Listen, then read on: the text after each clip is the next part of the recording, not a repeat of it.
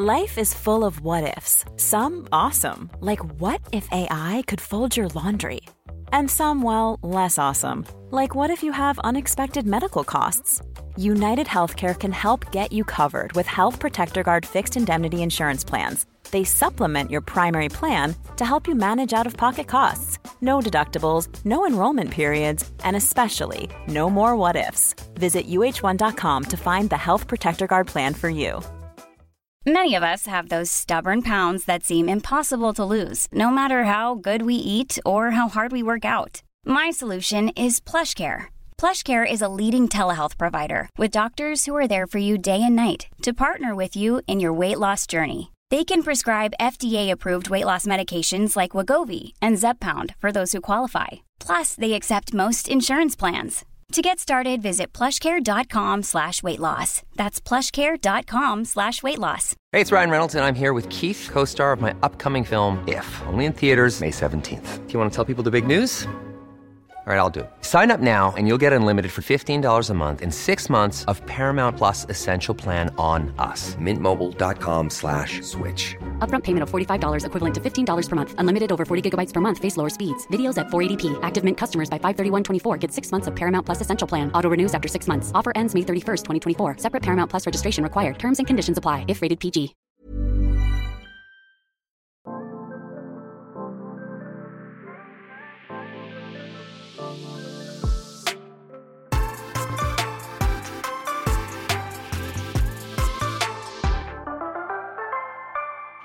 Hei og velkommen til ukas episode av Treningspodden dere. Så hyggelig at dere tuner inn nok en gang. I dag er det uten gjest, det er bare meg og Silje. Men det er jo ikke bare bare. Moro å høre at så mange satte pris på episoden med Anja. Det, det gjorde vi òg. Altså, vi var så inspirert vi etter den dagen med Anja. Eh, og ikke minst yogaen som vi gjorde etterpå, som vi også skal snakke litt om i dag, Silje. Ja, det blir jo naturlig å snakke litt om det. Og det var jo veldig digg å sette seg ned med en gjest igjen. Det har jo vært eh, to lange år uten, helt uten gjest. Og før det igjen nå, så var jo jeg ute på en megalang reise der hvor du var flink til å ta inn gjester. Men gjester sammen, det er jo utrolig hyggelig for både oss og podden og lytterne. Så helt klart noe vi skal gjøre mer av fremover. Og vi har fått utrolig mye god feedback på forrige ukes episode. Så dette med mentaltrening og mindset og alt dette her, det er jo helt tydelig noe som fenger mange der ute. Absolutt. Er det sånn Når du ser tilbake på episoden og dagen, er det noe spesielt som du liksom tok med deg, som du fortsatt bærer med deg og bruker og tenker på? Ja, det er veldig mye, faktisk. Um, en av de kommer i ukens boost. Uh. ja, men det er nok eh, kanskje bare liksom den, den, helhetlige måten som uh, Anja baker inn mentaltrening på. At ikke det på en måte er en praksis for seg selv, men at hun er veldig god på å liksom bake det inn i både hverdagslivet, familielivet, treningslivet, det fysiske treningslivet osv. At hun er på en måte veldig flink til å implementere det i alle de ulike delene av livet. Da, og ikke bare se på mentaltrening som en sånn egen greie man skal jobbe med eh, alene. Det, det syns jeg var kanskje litt spesielt inspirerende. Mm. Eh, for min del så ble jeg så minna på verdien av verdier. Altså sånn jeg gikk mentaltreningskurs og jobba veldig mye med dette her, så brukte jeg jo verdier så aktivt. Og det er en form for trygghet i det. Og det er som, sånn, det er som å ha sitt eget kompass da, rett foran trynet, liksom. Og du kan guide deg sjøl gjennom livet og dagen ved hjelp av de verdiene. Og så har det sklidd litt bort liksom, det siste året. Så etter den episoden med Anja, så jeg dro jo rett på hytta for å ha et døgn aleine. Og da gikk jeg inn i min egen boblesilje, satt og jobba med verdier og styra og ordna. Og liksom fant liksom, følte at jeg landa litt i meg sjøl, eh, takket være den prosessen som Anja starta. Så ja, ja, vi håper at dere som lytta også fikk masse ut av det, og uh, brukte den inspirasjonen til noe bra. ja.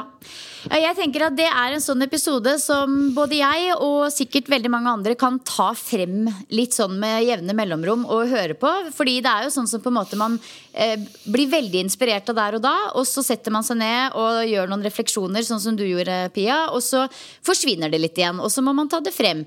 Så mm, ja, så Det er vel kanskje noe man må minne seg litt eh, på innimellom, eh, enkelt og greit. Og en annen ting som eh, jeg ble veldig minna på eh, her forleden, det var det vi skal snakke litt mer om i dag. Nettopp det med prestasjoner, og hvordan de kanskje kan være litt dårlige en gang iblant på å feire våre egne prestasjoner. Um, for jeg tenker litt sånn, altså eksempel deg, Pia. ikke sant? Du har mange jern i ilden. Både på trening og på, på jobbfronten. Når var sist du virkelig feira en egen prestasjon, sånn helt ærlig? Altså, Det er et veldig godt spørsmål, og jeg har litt tenkt litt på dette her i forkant av eh, episoden. Og jeg tror jo dette her med liksom å feire Det er jo ulikt fra person til person, men for min del, sånn som nå har jo jeg lansert et gravidkurs. Og det har jeg jobba masse med. Det har vært mye jobb. Liksom sånn, det er veldig deilig å være ferdig. Og måten jeg feirer på i gåseøynene, er liksom at jeg etter en sånn periode hvor det har vært mye, da tar jeg det litt rolig, har ikke så mye i kalenderen. Og så går jeg liksom bare og koser meg med den følelsen av at jeg, jeg fikk det til. Og det er på en måte nok feiring for meg. Jeg trenger ikke å liksom be inn familie og venner på kake og bare sånn woho, gravidkurs! Eh, det holder å bare gå rundt med den godfølelsen, den mestringsfølelsen, den selvtilliten som jeg får. Det er liksom den, eh, den feiringa jeg trenger, da. Mm. Um, men der, som sagt, vi er nok ulike. Samtidig så tror jeg kanskje jeg jeg har blitt tvunget til å bli ganske god på det, i og med at det er bare me, myself and I i denne virksomheten her, som er både jobben og livet mitt, og at det er litt sånn jeg tenker, da. Men mm. nei, jeg vet ikke. Hva med deg, liksom? Hvordan er du på det? Nei, altså jeg tenker også å dele litt om det etter hvert. Men jeg tenkte bare å si noe kort om hvorfor vi ønsker å snakke om dette her. Fordi eh, For de som ser på 'Mesternes mester', nok en gang 'Mesternes', så lot jeg meg virkelig inspirere av den siste episoden som kom ut nå sist fredag. Da er jo det Husk nå, folkens, denne episoden spilles inn onsdag og kommer ut mandag. Men i en av de seneste episodene av 'Mesternes' så var det sånn at Nils Jakob rundt middagsbordet tok opp dette her med hva han savner mest eh, rundt det å være en idrettsutøver, aktiv idrettsutøver. Og det han sa da, var at han savner veldig det at eh, man feirer prestasjoner, for det gjør man jo virkelig på ekte i eh, idretten. På litt annen måte enn man kanskje gjør i jobblivet, i familielivet, i treningslivet for oss som bare er sånn vanlige treningsfolk og ikke idrettsutøvere. Og akkurat det syns jeg var så fint, for han sa f.eks. det at sant, han har tatt en utdanning, lang utdanning, han jobber som lege nå, og noen ganger så må han liksom gå inn på kottet på jobb og juble litt for seg selv. Eh, og det, bare, det, det syns jeg bare var så flott å høre. Fordi akkurat det tror jeg egentlig vi kunne vært litt flinkere på alle sammen. Um, og, og, det skal vi snakke mer om i dag, for her kan vi trekke inn så mye. Altså Vi kan trekke inn janteloven, vi kan trekke inn mentaltrener, vi kan trekke inn psykologien og egne erfaringer. Så det gleder jeg meg til å snakke mye mer om.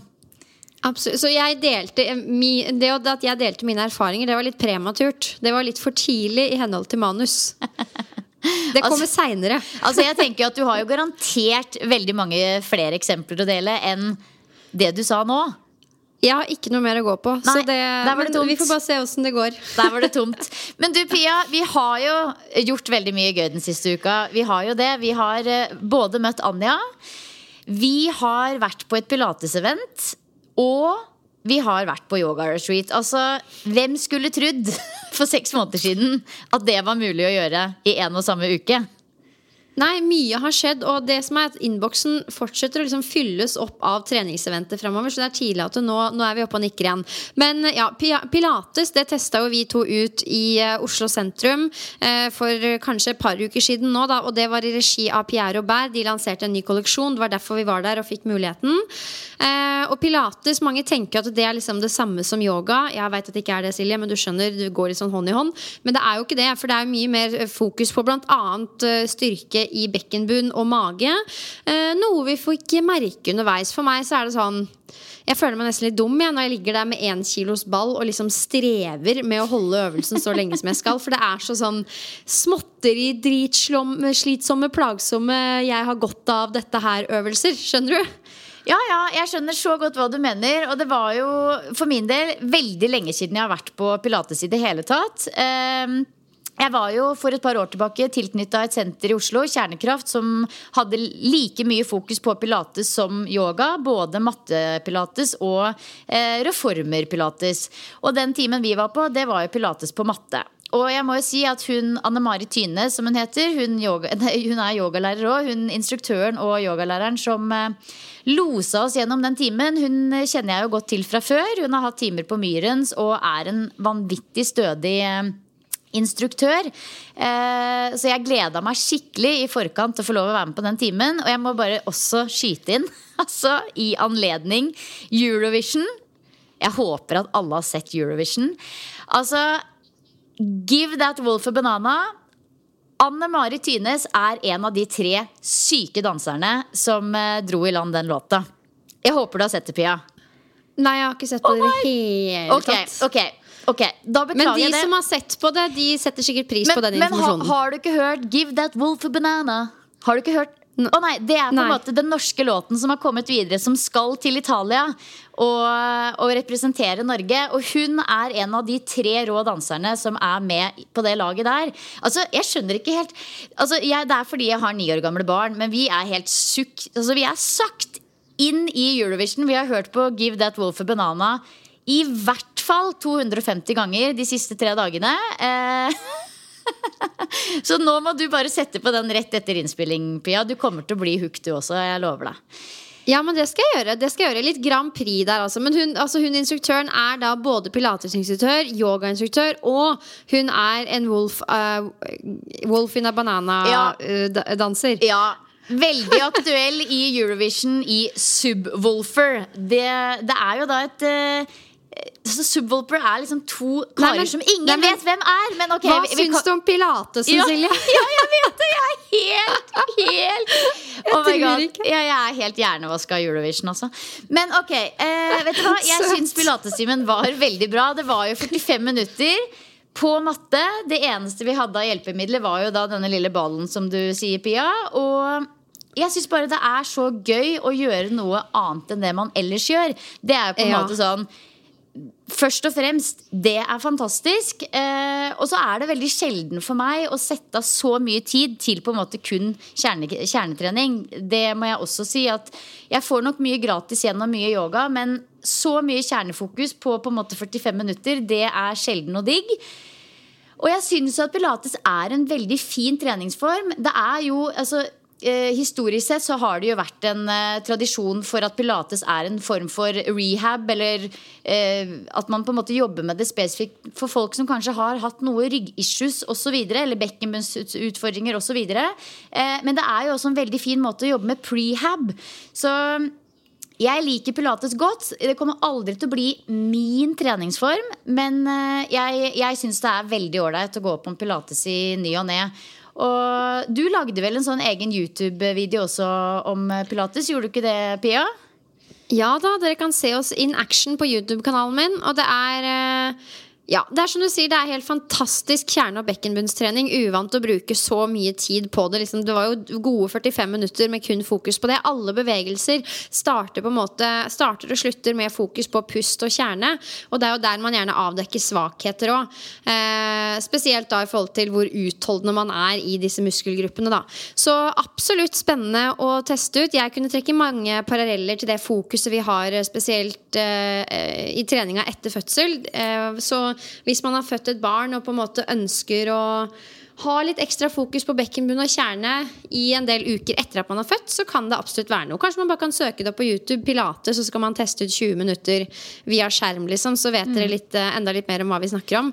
Men eh, tommel opp eh, fra oss. Ja, det var veldig ålreit å være med på. Og bare for, å, bare for å runde av den praten om pilates, for du nevnte det også dette med at sant, mange ser på yoga og pilates som mye av det samme. Og jeg tror nok at det er mange grunner til det. Men, og en av de er fordi at veldig mange typer butikk, butikkstudios og lignende eh, de tilbyr begge deler. Så det tiltrekker seg litt samme folk. Men jeg må jo også liksom understreke det at det er to helt forskjellige retninger. Eh, for det all, altså Først og fremst så er jo på en måte yogaen en eldgammel tradisjon. Det er jo mange, mange, mange tusen år tilbake. Mens pilates er jo relativt nytt. Eh, det er ikke nytt nytt, men det er relativt nytt. Mye nyere enn yoga, i hvert fall. Og så er jo pusten helt total ulik. Sånn at hvis du er vant til å gjøre mye yoga, sånn som meg, så, så er det jo Helt sånn brainfuck å gå på pilates og plutselig skulle på en måte puste omvendt.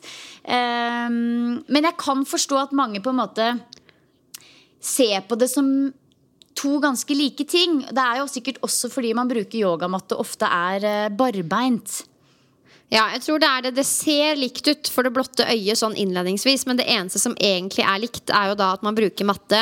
Eh, man har på seg kanskje de samme klærne, ser like ut, og ja, de fleste som driver med det, all, yoga og pilatesmennesker kan jo se litt like ut òg, kanskje. ja. Og så, slår det meg også at veldig mange dansere tiltrekkes mot pilates. Det er liksom en sånn uh, kombo der som jeg, jeg vet ikke helt hvor det kommer fra, men det er veldig mange dansere som også underviser i pilates. Så det er en eller annen sånn form for uh, connection der også. Eh, så det var pilatesen. Og så dro vi til Larvik. Det var fordi vi ville møte Anja mm, Hammerseng-Edin. Det er der hun holder til, så da, da var det naturlig at vi kom til henne for å spille inn. Og vi spilte inn på da et eh, yogastudio hvor vi senere var med på en to timers workshop. Det stemmer, folkens. To timer. Jeg var veldig spent i forkant på om hvorvidt dette her ble litt for meget eller ikke. Um, det ble litt for meget for meg, Silje, men samtidig ikke. Skjønner du? Det liksom ehm, Jeg skjønner veldig godt hva du mener, for det er jo veldig gøy at sant, du ser på to timer som helt enormt mye. De aller fleste drar jo på en to dagers minimum når man snakker om yoga retreat. Men det er jo mye for en som aldri gjør som noe særlig sånt ellers. Og det er jo ja, jeg, jeg syns det er dødssporty av deg at du takka ja til det. Fordi jeg tror mange ville vært skeptiske til å på en måte ta steget inn i et sånt rom hvor det bare ligger masse senger. og så skal man legge seg ned der og eh, bli guida.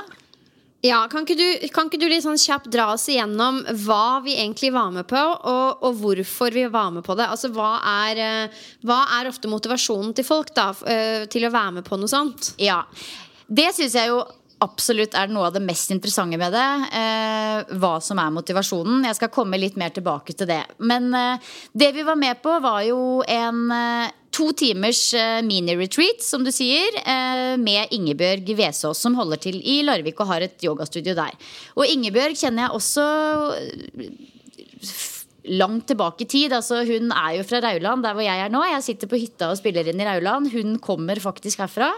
Um, men vi kjenner hverandre fra Myrens, der hun hadde klassisk yoga på ja, rundt 2007-2008, way back in the day. Så vi kjenner hverandre fra langt tilbake. Og jeg har egentlig tenkt på det kjempelenge.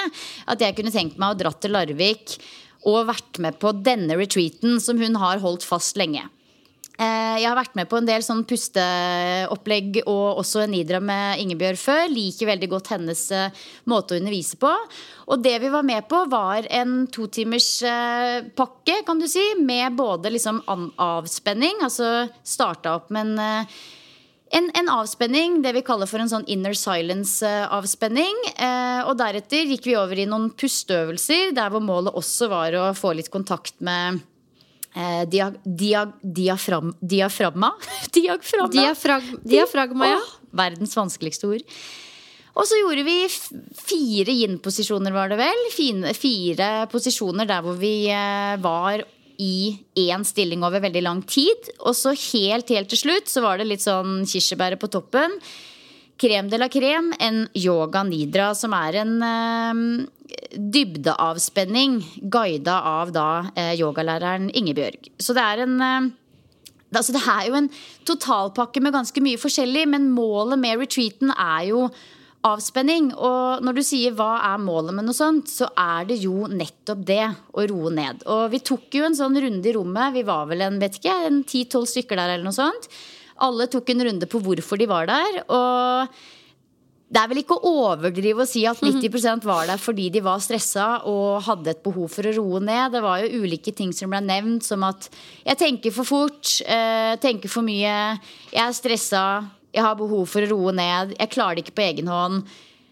Og det er jo litt det det går i. Um, og sånn som nå, når jeg sitter på hytta og lever mitt beste liv og er kjempelite stressa, så, så har ikke jeg noe behov for å gjøre yoga nidra.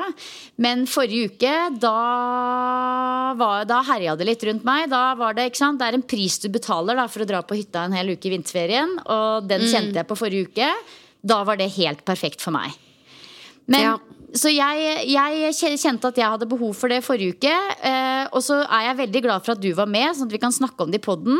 Eh, og jeg Du har vel vært med på noe lignende før, men kanskje ikke i en så lang setting, eller hvordan, hvordan er det, Pia? Nei, Altså, jeg tror jo at vi stressa mennesker Eller jeg, jeg, er ikke så veldig stressa, egentlig, for å være ærlig. Mye på tapeten typ, da. Men jeg tenker jo at to timer i utgangspunktet Det er lenge. Men det er klart hvis du ser det i et helgeperspektiv, så er det jo ikke det. Eh, og jeg har testa mye rart, og det er jo fordi jeg snakka med en venninne av meg om dette her som er veldig sånn inn i yoga. Shout-out til deg, Sofie. Jeg vet at hun hører på. Eh, og jeg spør jo henne alltid masse om yoga, og deg, Silje, fordi jeg vil på en måte ta del i den hemmeligheten, den sekten som dere er i. Men jeg kommer liksom aldri helt inn. Eh, men jeg skal skal ha for at jeg fortsetter å banke på døra.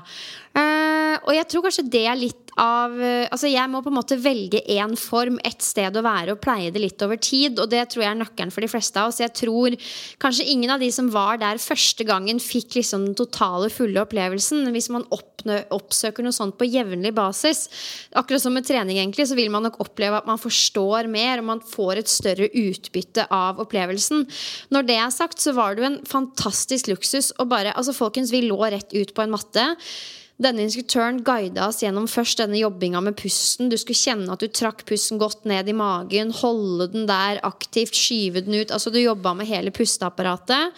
Du fikk gå inn i disse gode strekkene. Denne fantastisk varme, omsorgsfulle personen kom og liksom sånn Vil du ha en litt hardere strekk? Og så skjøv hun deg på akkurat riktig måte. Du hadde sånn puter som støtta oppunder deg. Altså Det er så mye sånn det er så mye omsorg. Du mm. setter deg selv i en situasjon hvor du blir tatt veldig vare på. Og det er veldig sånn sjeldent, spesielt eh, for de av oss som er opptatt av prestasjoner og liksom jobbe på i hverdagen. Jeg tror mange av oss har godt av, eh, godt av det. Kjenne at noen Du går inn i en æra der liksom du blir tatt vare på. Og sist, men ikke minst, yoga nidra. Opplevelsen min av det var jo at jeg lå rett ut på en matte. Jeg kunne ligge akkurat sånn som jeg ville. Og så snakka instruktøren først meg liksom igjennom hver eneste bitte lille kroppsdel. Og det det gjør, er jo bare sånn når hun sier øyelokk, kjenn at du slapper av i øyelokk. Så liksom du virkelig du slapper mer av i det forbanna øyelokket, liksom. Altså, og når du gjør det da med hele kroppen det var så rart, Silje, for jeg tenkte på det underveis. Kanskje vi var midtveis eller noe sånt i den 30 minutter lange sekvensen. Så kjente jeg at jeg, For jeg hadde armene på brystet, men jeg kunne ikke kjenne armene mine. Altså det var sånn jeg kjente liksom ikke kroppen min. Jeg kunne ikke kjenne hvor kroppen starta og slutta. Så jeg var i en eller annen sånn Jeg husker jeg tenkte liksom dette er en sånn slags flytsone, følte jeg at det var. Mm. Eh, og så vingla jeg litt inn og ut. Litt sånn hva skal jeg ha til middag? Og så var jeg innom verdiene mine, for jeg hadde snakka med Anja, og så vurderte jeg er jeg der jeg skal være. Altså Man reiser jo litt, men uh, er, jeg syns det er kjempedeilig å bare lande litt og bare være med meg sjøl. Eh, og så er det kanskje det mange syns er skummelt og litt stressende òg. Altså, man vil ikke liksom være i kontakt med seg selv på den måten. Men eh, for meg så er det bare kjempedeilig, egentlig, å bare få lov til å lande litt. Mm.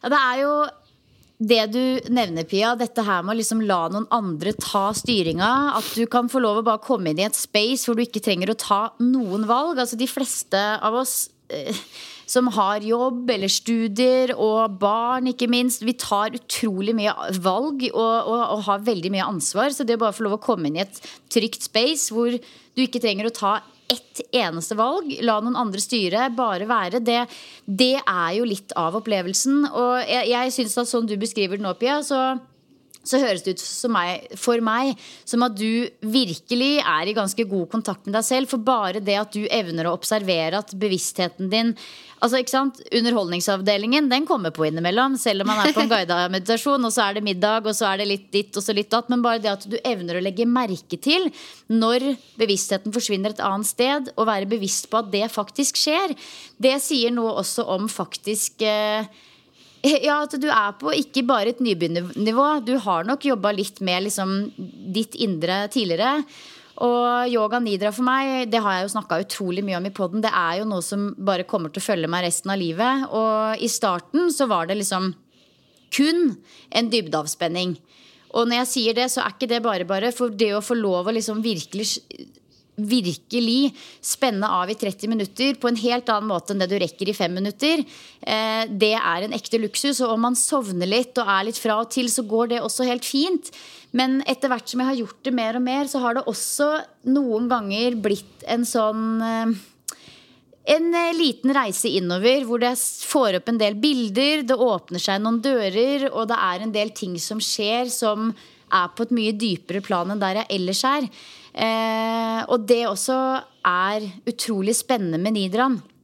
Eh, og jeg tok jo en eh, teacher training i yoga nidra høsten 20, mm, 20 Høsten 2020, var det vel. Eh, bare en sånn 50-timers eh, gjennom Aranta yoga. Og gjorde helt vanvittig mye nidra den høsten der. Eh, og jeg har ikke fått instruert så mange nidraer for andre enda, fordi jeg har det ikke som en fast del av ukeplanen min. Men de gangene jeg gjør det, så er det utelukkende bare positive opplevelser. Jeg har hatt én type opplevelse med én som syns det var ekkelt. Eh, men ellers så har alle satt veldig pris på det. Sånn at jeg tror jo dette her er eh, på ekte noe mange trenger. Ja, absolutt. Så det er bare, også der så kan jo en fin start være å søke opp yoga nidra. Liksom. Det finnes jo helt sikkert noen guida varianter på, på f.eks. YouTube. Eh, og så kan man få teste det ut litt selv også. Ja, både YouTube og podkast finnes det en del som jeg eh, bruker, og som jeg setter stor pris på. Så jeg tror bare, ikke sant, Når man ligger der Vi snakka litt om det den dagen også. Jeg tror alle som har mye å gjøre ellers, kan kjenne litt på sånn Herregud, har jeg egentlig tid til det her? Burde jeg ikke brukt tida mi på noe mer produktivt?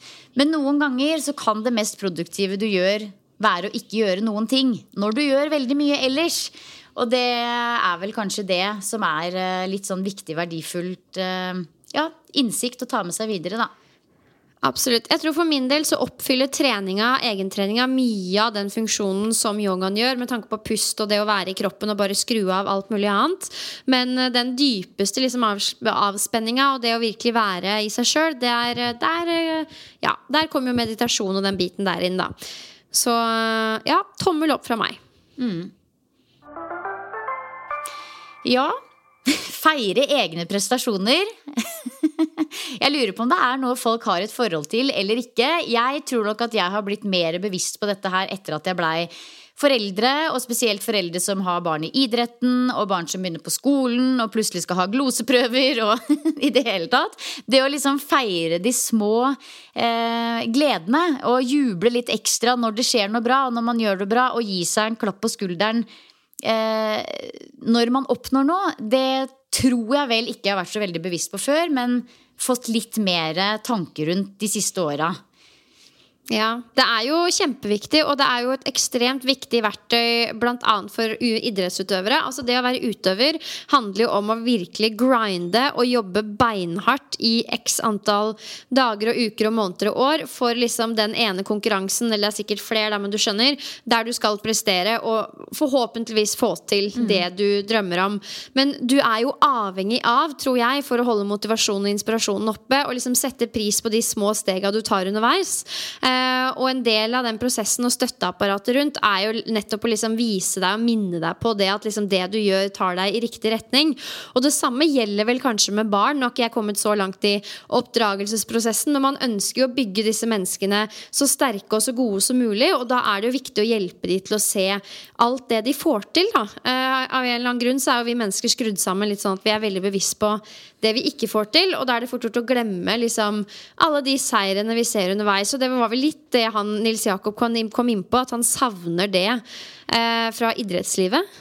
Ja, og i idretten så vet vi jo, ikke sant, der ser vi jo, ser man på hvilken som helst fotballkamp med disse store stjernene, så er det jo, de har jo sin egen feiring. altså Noen tar av seg T-skjorta og løper rundt, noen sklir på knærne, noen tar salto. altså Det er liksom, det er jo litt arrogant, men samtidig litt gøy òg. Eh, og vi glemmer vel sikkert aldri heller Therese Johaug når hun vant tremila for ti år siden, på en måte. Den derre syke, ekte jubelen fra hjertet. Sånn god miks mellom grining og hyling og glede.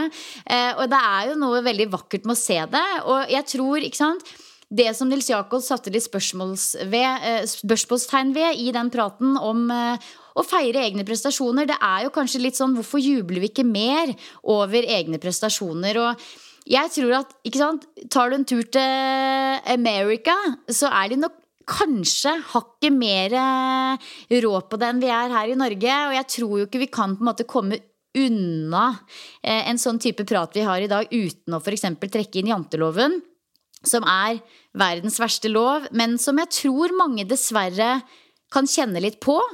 Eh, du skal ikke tro du er noe, på en måte. Eh, og, og, jeg tror at det er liksom litt typisk norsk å ikke skulle skryte for mye eh, av seg selv. Mm. Og det er jo også litt sånn, opplever jeg, dessverre, at når noen lykkes skikkelig med noe, så er det liksom alltid noe å ta de på likevel. Da skal man liksom finne fram et eller annet å kritisere de på. Og jeg tror, altså eh, Jeg snakka masse med Garth om dette her. Han kommer fra Australia, og i Australia og New Zealand så har de et lignende fenomen som janteloven, som kalles for tall poppy syndrome. Eh, og det går også ut på at på måte blomster som vokser høyere enn de blomstene rundt, de skal man kutte ned. Hey, I'm Ryan Reynolds. Recently, I asked Mint Mobile's legal team if big wireless companies are allowed to raise prices due to inflation. They said yes. And then when I asked if raising prices technically violates those onerous two year contracts, they said, What the f are you talking about, you insane Hollywood ass? F- So to recap, we're cutting the price of Mint Unlimited from $30 a month to just $15 a month. Give it a try at mintmobile.com slash switch. $45 upfront for three months plus taxes and fees. Promo for new customers for limited time. Unlimited more than 40 gigabytes per month. Slows. Full terms at mintmobile.com. Hey, it's Danny Pellegrino from Everything Iconic. Ready to upgrade your style game without blowing your budget? Check out Quince. They've got all the good stuff shirts and polos, activewear, and fine leather goods, all at 50 to 80% less than other high end brands. And the best part? They're all about safe, ethical, and responsible manufacturing. Get that luxury vibe without the luxury price tag. Hit up quince.com slash upgrade for free shipping and 365 day returns on your next order. That's quince.com slash upgrade. Ever catch yourself eating the same flavorless dinner three days in a row? Dreaming of something better? Well, HelloFresh is your guilt free dream come true, baby. It's me, Kiki Palmer. Let's wake up those taste buds with hot, juicy pecan crusted chicken or garlic butter shrimp scampi. Mm. Hello Fresh. Stop dreaming of all the delicious possibilities and dig in at HelloFresh.com. Let's get this dinner party started.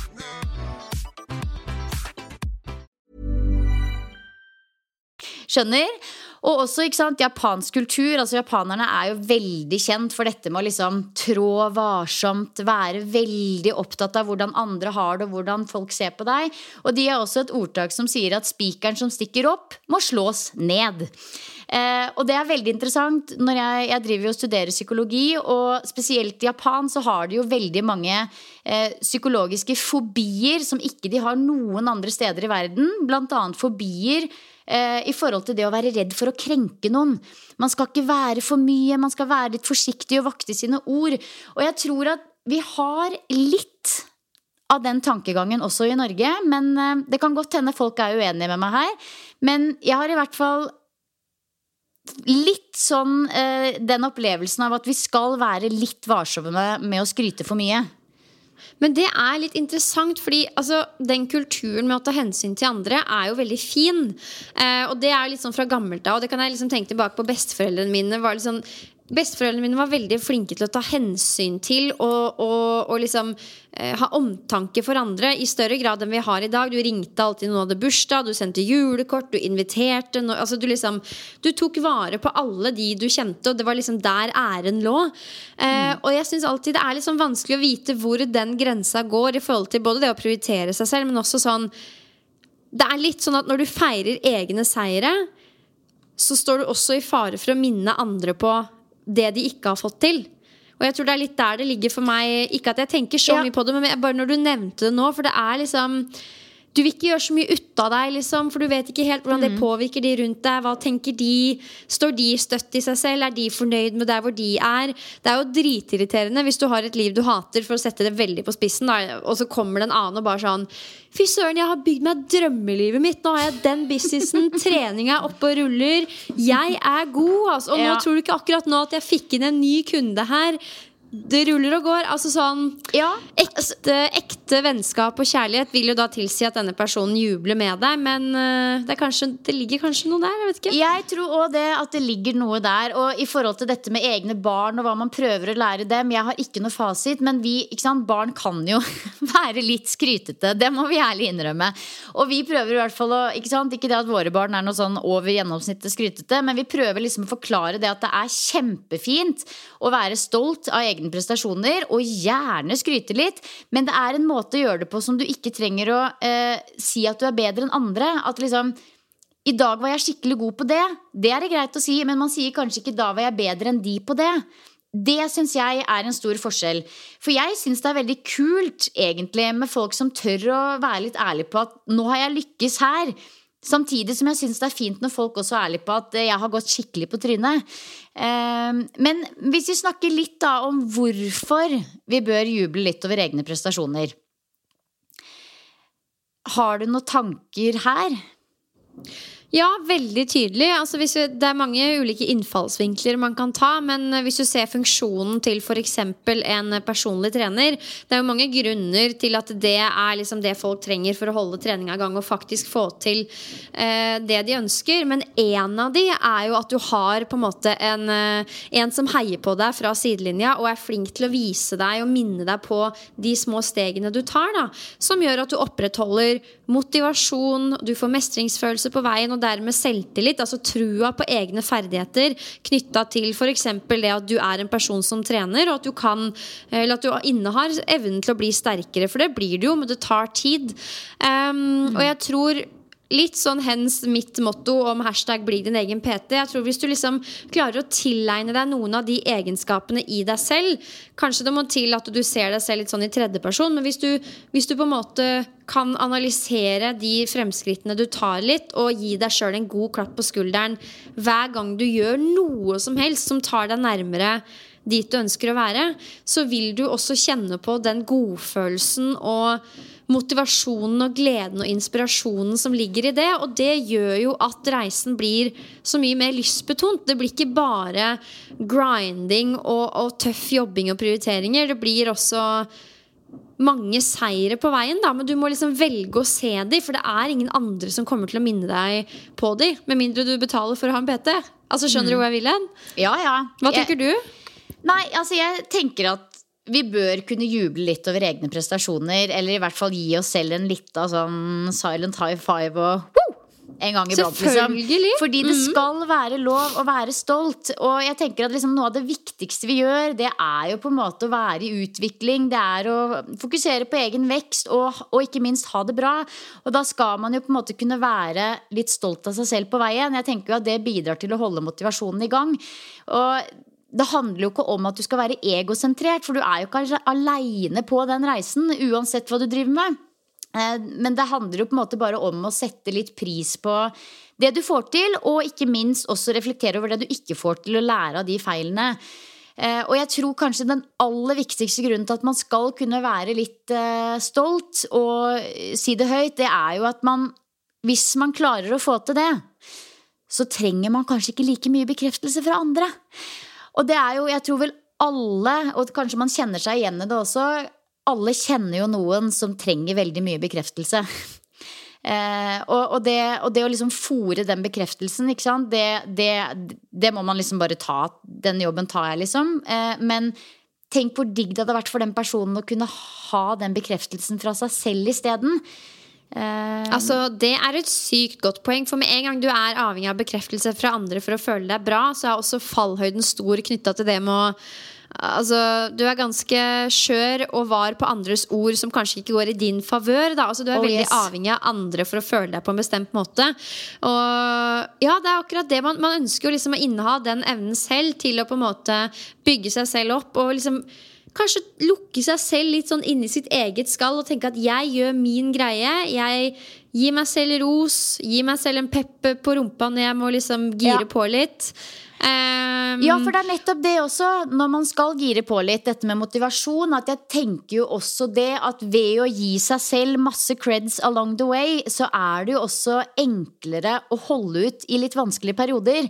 Eh, fordi du veit at det er verdt det.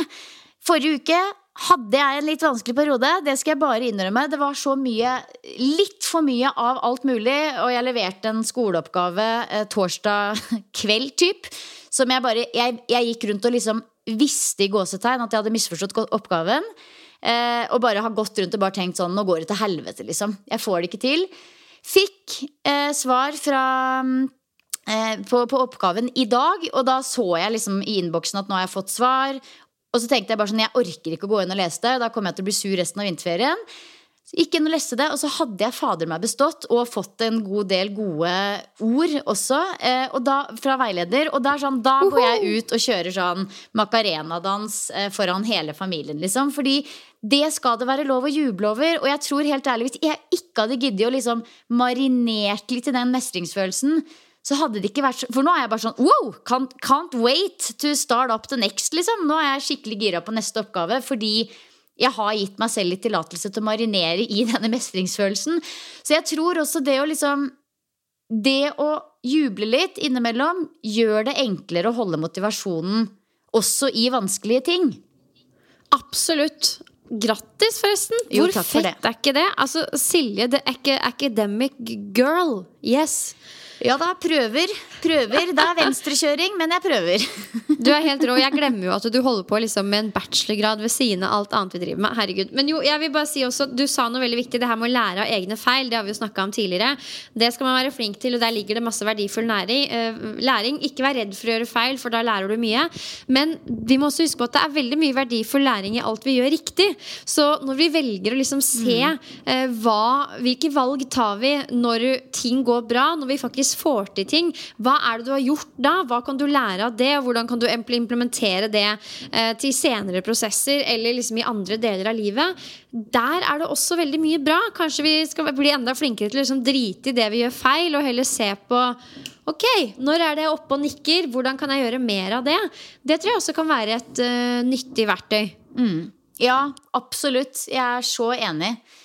Så nei, altså det er liksom den derre jeg tror bare ikke vi er så veldig vant til det. Og det er, nok, eh, det er nok ikke helt naturlig for oss Altså For noen så er det jo veldig naturlig å skryte masse. Og det er jo også på en måte en form for å liksom ønske bekreftelse, det også. Så det er jo en fin balansegang, fordi du ønsker jo på en måte ikke å bli Du ønsker jo ikke å være cocky.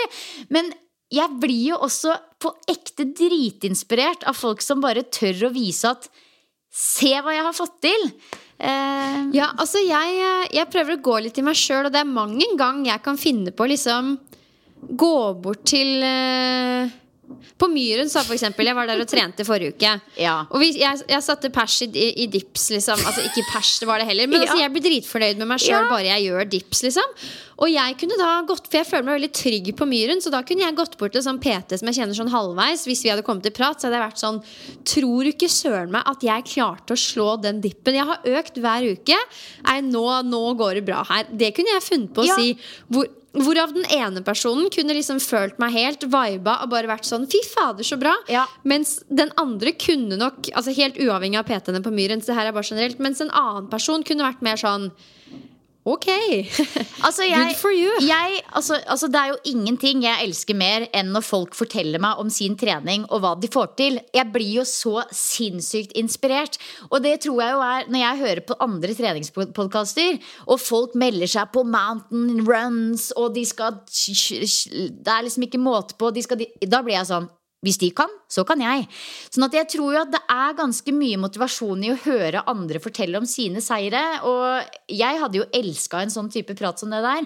Så mm, Vi to hadde jo elska det, og jeg tenker at alle er litt sånn som oss. Det er jo det som kanskje er faren her. Men, eh, men ja, det er jo inspirerende å høre på. Og jeg tenker også for din egen del, og for min.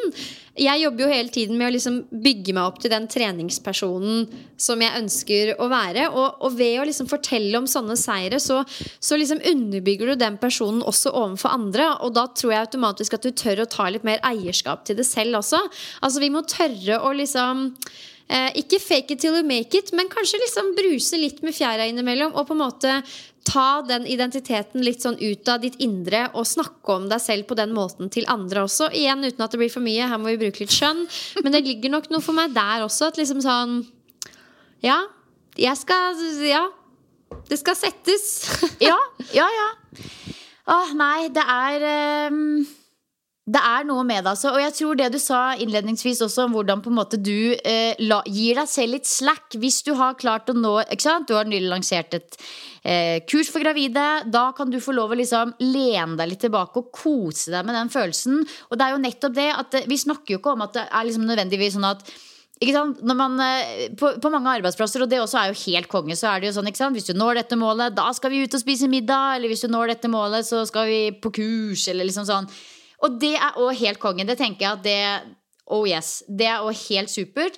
Men det er egentlig noe med liksom, det enkle og ofte det beste. Bare liksom kunne kjenne litt på godfølelsen. Eh, sånn som du sa innledningsvis, Pia, fordi jeg tror det er jo ingenting som er så digg som å faktisk kjenne på godfølelsen. Det, liksom, det å gå ut og spise en god middag, helt konge. Det kan man også gjøre. Men det å liksom virkelig lene seg litt tilbake og liksom se hva har jeg fått til? Tikk, tikk, tikk, tikk, tikk. Og så Ja, det ga en god følelse.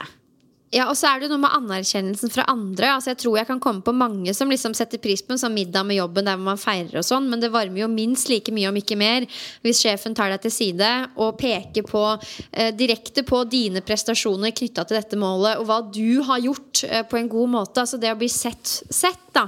Eh, det tror jeg også har veldig mye å si. Så hvis du har noen kolleger rundt deg, familier altså sånn Hjelp til med å feire disse små tingene. Altså Hvis kjæresten min har vært i liksom et tøft møte som han tar Han ser jo på det som en selvfølge. Men hvis man da som partner er flink til å liksom hente fram det ved middagsbordet, peke på at eh, fy søren så god du er som sitter i sånne konflikter og liksom løser det så bra, da. Bra seier for deg, liksom. Mm. Det, det tenker jeg at også er en veldig sånn fin måte å være til stede for de du er glad i, men også lære opp deg selv til å feire både dine og andres prestasjoner. De trenger ikke å være så forbanna store, disse prestasjonene, Nei. for at de skal ses. Nei, det er jo nettopp det at det er på en måte alle de små seirene som leder mot suksess. Og jeg tenker sånn, helt seriøst, eh, her er det lav terskel. Altså hjemme hos oss, her er det liksom Vi har hatt en bra helg, high five. Altså det er eh, Jeg tror bare det å liksom kose seg med å feire litt eh, seier i hverdagen også, bare det at man har det fint sammen at man kan kose seg med meningsfylte oppgaver, som jeg f.eks. syns det å lage mat er, da. Eh, kjenne at man har overskudd til å kjenne på kreativitet. Det er også sånn at jeg kan kjenne på skikkelig sånn yes når jeg har det i meg. Det er jo litt eh, Noen ganger er, bobler det over, og andre ganger er det helt flatt. Eh, og det å liksom finne litt eh, inspirasjon og mot til å gjøre nye ting, mestre nye ting. For noen så kan det også være å motstå fristelser. At liksom, herregud, nå har jeg vært skikkelig flink til å liksom ja, hvis det er det som er målet, for å si det sånn, ikke spise sjokolade hver dag. og det å mestre nye ferdigheter, f.eks. på trening. At man liksom kan feire det litt. Eh, og jeg tror, i hvert fall i mitt liv, så er Altså, helg er sånn det skal være bra helg. Jeg kan bli sånn skikkelig sur og skuffa hvis vi sitter der på søndagen, og så er det bare sånn vi har ikke gjort en dritt. Altså, det er overdrivet, men da kan jeg bli skikkelig sur. Da, da fin, det er liksom meg på mitt verste. Hvis typ hele helga gikk bort til én fotballcup og ikke noe annet, liksom. Jeg er veldig sånn det er veldig viktig for meg at alle får gjort noe de hygger seg med i helga. Om det er liksom Om vi skal dra på en familietur sammen som alle koser seg med, om noen har lyst til å møte en venn, om noen har lyst til å gå på en yoga. Altså Alle skal på en måte få dekt sitt behov, og hvis vi får til det, da er jeg altså i så strålende humør søndag at um, da kjenner jeg på mestring bare i det å liksom ha løst det, på en måte. Sånn at det er jo egentlig litt sånn det kommer jo helt an på hva man ser på som suksess. Det må ikke være et sånn kjempehårete jobbmål. Det kan også være bare å lage seg en bra helg, på en måte. Oh yes. Preach. Silje Torstensen og Nils Jakob, som minnet ja, oss på Gud, ja. Takk for Nils Jakob.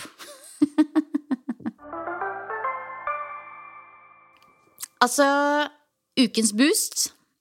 Da må jeg trekke med meg Anja videre inn i denne episoden, fordi det er én ting som har fulgt meg helt siden forrige fredag. Hver eneste dag, og det er win. Ja, jeg visste det. Jeg visste det. Skulle sagt det i stad. Jeg visste det. What's important now? Altså virkelig, Jeg la ut et innlegg om det på mandag også denne uka her, faktisk. Fordi det har helt på ekte fulgt meg hver dag i alle mulige slags situasjoner. Eh, og det handler jo bare da om, for dere som ikke har hørt denne episoden, å trekke fram ordet win, som står for helt enkelt what's important now. Hva er det som er viktig å fokusere på akkurat nå? Og eh, jeg har lært det til ungene, jeg har praktisert det selv, og jeg har eh, på en måte, ikke sant, jeg har alltid, eller veldig lenge nå, hatt med meg på en måte intensjonen 'jeg er til stede'. Det kan være noe jeg på en måte Når jeg tar min morgenmeditasjon eller morgenpraksis, så er det på en måte ofte intensjonen min. Jeg er til stede, og så har jeg med meg et mål om å ha med meg den intensjonen gjennom dagen. Men allikevel så har dette her vært mer kraftfullt. Det er liksom en en veldig enkel, men ekstremt kraftfull metode, for det setter så innmari lyset på hva er viktig nå. Og jeg tror at det å liksom eh, sjonglere, f.eks. nå da som jeg er på hytta egentlig jobber, men skal prøve å kose meg med ungene også, så er det litt sånn det å sjonglere den kabalen der. Eh, at ikke det bare er liksom tid, men kvalitetstid. Eh, og noen ganger så kan det være at jeg liksom Ok, spiller yatzy med ungene, men så er tankene mine i innboksen, hvis du skjønner. Er, eller at jeg sitter og planlegger en yogatime, eh, eller whatever. Og da sier jeg til meg sjøl win.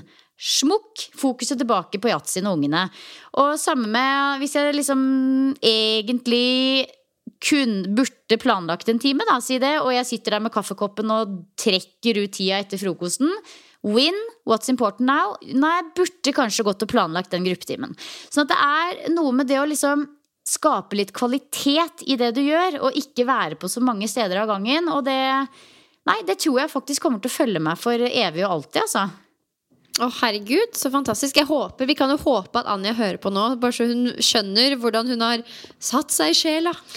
ja, det, altså det, det, Jeg har jo søkt opp liksom hvor det kommer fra. Og hva, altså det er jo en eh, enormt fin metode. Jeg tror ikke du trenger å være sånn yogi eller mentaltrener interessert for å synes at dette her faktisk fungerer hvis man tar det i bruk. Så jeg anbefaler det, i hvert fall hvis man kjenner litt på at man kan dras litt mellom ulike ting innimellom.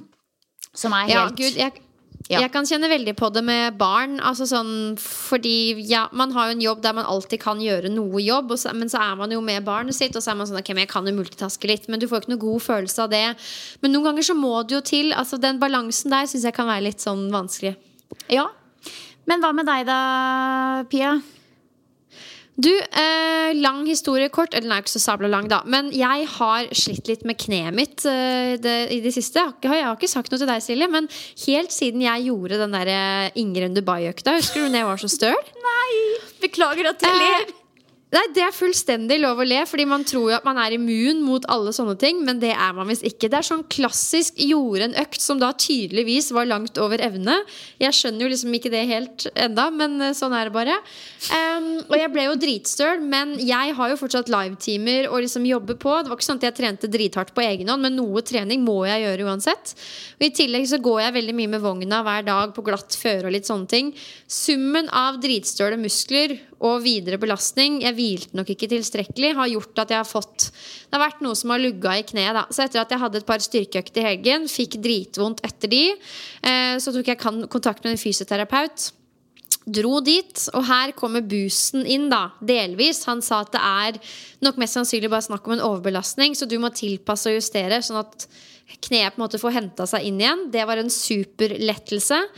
Men den største boosten da, i takt med den lettelsen, er jo bare takknemligheten over å ha en kropp som funker. Fordi herregud, så mye jeg tenkte på det kneet, og så begrensende det var i hverdagen.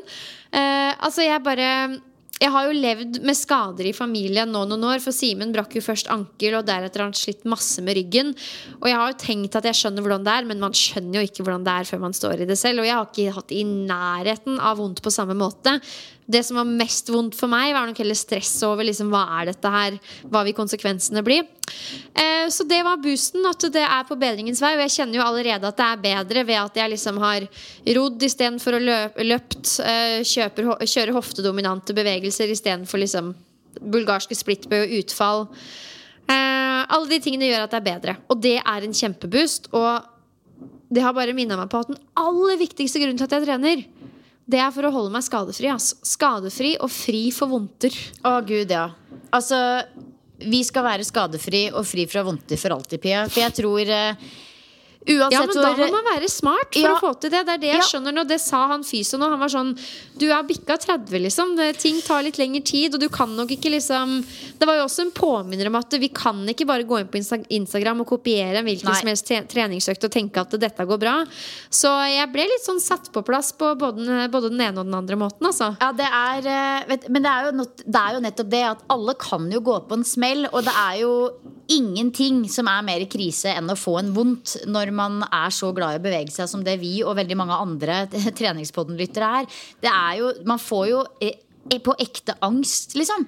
Eh, så men, men det er godt å høre at det ikke er noe alvorlig. Eh, det er veldig lol at det er den sjuke økta fra Ingrid Dubai som utløste det. Ja, Ja. men altså Nei, fy søren. Man skal så sette pris på det å være skadefri. Og man skal også ta så veldig hensyn til kroppen sin. Eh, og, eh, altså er, jeg, er jo, jeg kjører jo snowboard med disse gærne familiemedlemmene mine nå.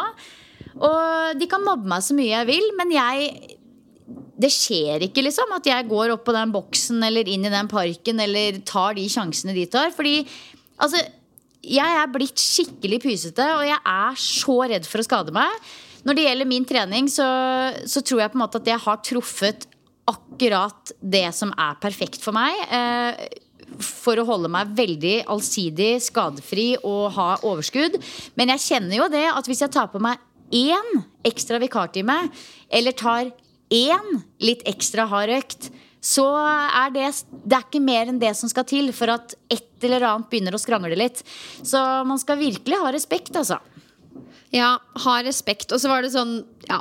Jeg, jeg har jo disse livetimene mine, og, og da var jeg sånn Jeg ser på det som et litt sånn nederlag og liksom innrømme at ja, ja, jeg har fått en vondt, jeg må justere hurra meg rundt. Men så ble jeg sånn er det noe liksom, jeg må lære de folka som trener med meg som, Det er jo i tillegg via skjerm, så er det at man må lytte til kroppen. Og huske på at man kan som regel alltid møte opp på trening, men man må prøve å være god på å justere og tilpasse. Eh, så det er jo liksom sånn jeg tok meg sjøl i det. At det å kjenne at det lugger litt her og der innimellom når du trener så jevnlig som det vi gjør, det er helt normalt, og det er ikke noe farlig. Verdien eller kunsten ligger på en måte i å velge å lytte før det er for seint.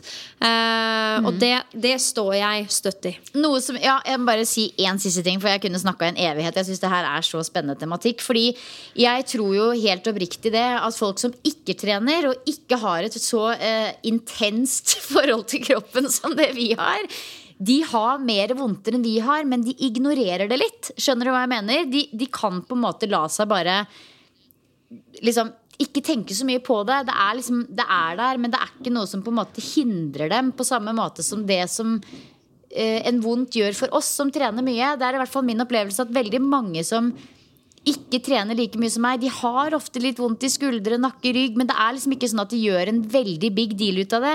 Og det kan jo også være fordi at de bare ikke orker å face den sannheten at for å fikse dette, så må du bevege deg litt. Men, mm. men jeg tror nok at det Poenget mitt er egentlig at vi som trener mye, vi legger merke til hver minste lille mikrodetalj som dukker opp hvis det begynner å, begynner å skurre. Ja, gud. Altså, hvis det venstre øret mitt begynner å rykke, så er jeg sånn Hva skjer? Hva skjer her nå? Hva skjer? til jeg Har jeg overtrent venstre øre? Åh, ja, uff a meg. Å, gud. Men du, Pia, vet du hva? Jeg må, um, jeg må bare? Du må love meg nå at du skal rett bort på anlegget og sette på Give That Wolf a Banana på høyeste volum. Og, Ja. og så er det bare å da sette deg inn i min verden. Altså, Jeg er så lei av den låta. Jeg sier det bare sånn veldig stille inn i mikrofonen, så ikke ungene hører det. Men jeg er så lei av den låta. Men vi har hørt den låta på repeat fra morgen til kveld siden lørdag. Eh, så nå kan du sette deg inn i min misery, og så må jeg bare beklage til alle andre, for jeg tok helt av i den praten. Men eh, Eurovision, it's my Det thing. som er fascinerende, er jo at du liksom jeg kutta den tråden, men du tok den opp igjen før vi rakk å avslutte episoden. Det var sånn, det hadde du on top of mind. Ja, nei, jeg, Ja, det var veldig gøy. Jeg har tydeligvis ingen sosiale antenner. Men jeg, jeg sitter jo her i lange underbukser og helt usminka og lever mitt beste liv på hytta. Da blir man litt rar. Men det er jo typisk deg. Hensynsløs, egoistisk, dure på, driter i meg og oss andre. Det er liksom, Vi er vant til det, Silje. Ah, typisk meg. Ja, nei, det beklager jeg. Men igjen, hvis du ikke har hørt Give That Wolf a Banana, da har du noe å glede deg til. Hun fikk det inn enda en gang. Fy søren. Ingen har noe valg. Vi skal høre den låta. Og dere som lytter, eh, er det sånn vinterferieopplegg nå? Du er liksom på vinterferie. Syns det er et merkelig konsept. Ja, men... Ja, bare vent til du får skolebarn, for da har de fri en hel uke. Eh, enten du vil eller ei. Da er det vinterferie. Ja, men det som vi har gjort Dette er jo vårt tredje år med vinterferie, og jeg har jo verdens mest fleksible mann, som er sånn Jeg kan flekse, jeg tar den vinterferien.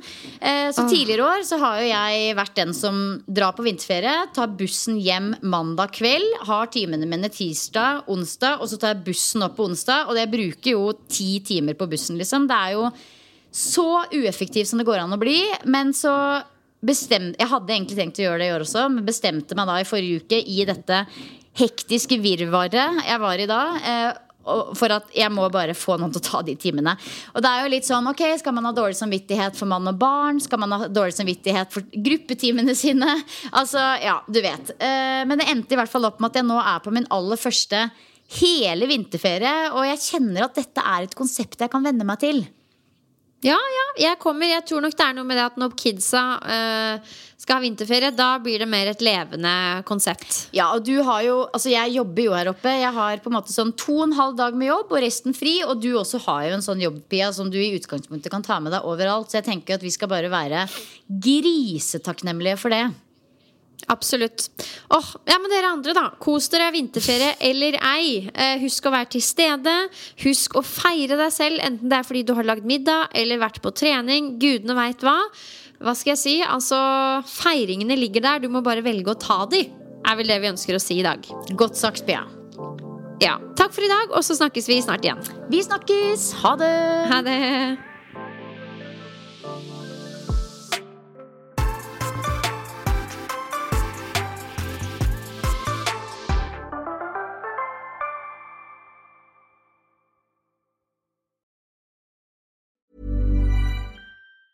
Even on a budget, quality is non-negotiable. That's why Quince is the place to score high-end essentials at 50 to 80% less than similar brands. Get your hands on buttery soft cashmere sweaters from just 60 bucks, Italian leather jackets, and so much more. And the best part about Quince, they exclusively partner with factories committed to safe, ethical, and responsible manufacturing. Elevate your style without the elevated price tag with Quince. Go to quince.com slash upgrade for free shipping and 365-day returns. Hi, I'm Daniel, founder of Pretty Litter. Cats and cat owners deserve better than any old fashioned litter. That's why I teamed up with scientists and veterinarians to create Pretty Litter. Its innovative crystal formula has superior odor control and weighs up to 80% less than clay litter.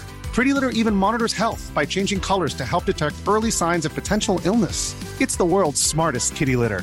Go to prettylitter.com and use code ACAST for 20% off your first order and a free cat toy. Terms and conditions apply. See site for details. Planning for your next trip? Elevate your travel style with Quince. Quince has all the jet setting essentials you'll want for your next getaway, like European linen, premium luggage options, buttery soft Italian leather bags, and so much more. And is all priced at 50 to 80% less than similar brands. Plus, Quince only works with factories that use safe and ethical manufacturing practices. Pack your bags with high-quality essentials you'll be wearing for vacations to come with Quince. Go to quince.com slash pack for free shipping and 365-day returns. When it comes to your finances, you think you've done it all. You've saved, you've researched, and you've invested all that you can. Now it's time to take those investments to the next level by using the brand behind every great investor, Yahoo Finance. As America's number one finance destination, Yahoo Finance has everything you need, whether you're a seasoned trader or just dipping your toes into the market. Join the millions of investors who trust Yahoo Finance to guide them on their financial journey. For comprehensive financial news and analysis, visit yahoofinance.com, the number one financial destination, yahoofinance.com.